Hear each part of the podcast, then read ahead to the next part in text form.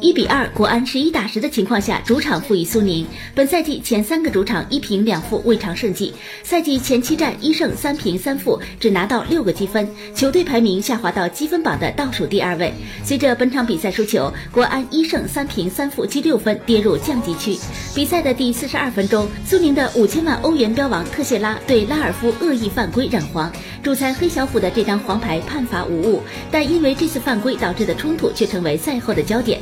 张小斌和特谢拉爆发言语冲突，用 F 某某字眼羞辱苏宁外援，而且用手指指着特谢拉的面部。在特谢拉伸手挡开张小斌伸出的手指后，张小斌停顿一下后倒地。这样的演技也骗得主裁向特谢拉出示了第二张黄牌。